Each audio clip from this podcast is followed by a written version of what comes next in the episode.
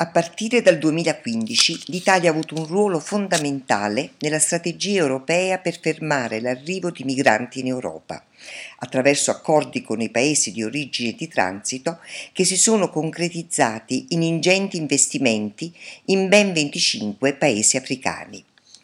Si tratta di una vera e propria diplomazia migratoria, dai costi molto elevati.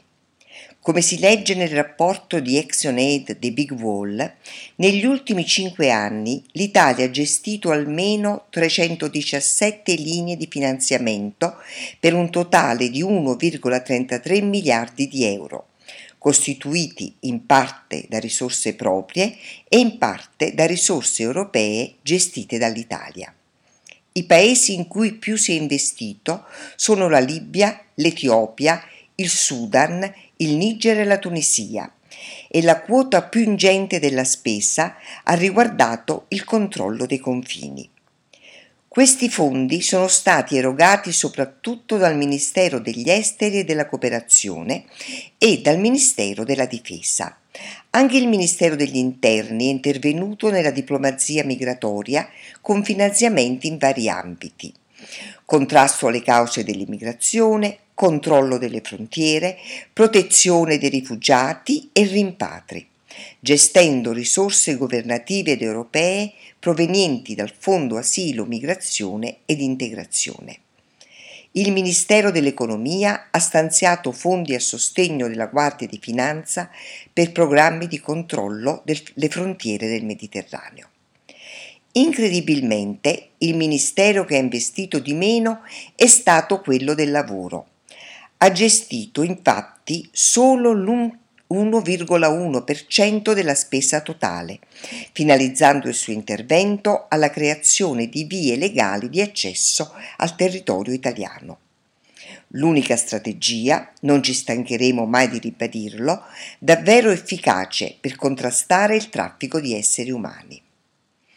Come dichiara Roberto Sensi, esponente di Action Aid Italia, dal punto di vista delle strategie politiche sia europee sia italiane si conferma l'approccio securitario orientato a reprimere i flussi migratori e ad aumentare i rimpatri, esponendo migranti e rifugiati ad abusi, respingimenti, estorsioni, rimodellando percorsi e rendendo più difficile anche per i rifugiati cercare protezione.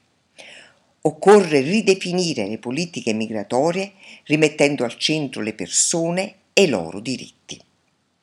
L'ingente impegno europeo ed italiano nel contenimento dei flussi migratori ha comportato infatti un prezzo molto alto in termini di vite perdute e gravi violazioni dei diritti umani, in particolare in Libia. Circa il 15% dei fondi è stato investito nelle cosiddette cause profonde della migrazione, nella convinzione che un maggior sviluppo economico si traduca in una riduzione dei flussi migratori. Ma, come abbiamo sottolineato già altre volte, è noto ormai che l'aumento del reddito nel breve e medio termine non riduce la propensione a migrare, al contrario la aumenta. Inoltre gli aiuti sono stati sottoposti alla pesante condizionalità di un maggiore impegno da parte dei paesi destinatari degli aiuti nel fermare i migranti e spesso non sono stati neppure utilizzati in programmi di riduzione della povertà, ma solo in quelli di contrasto alle immigrazioni irregolari.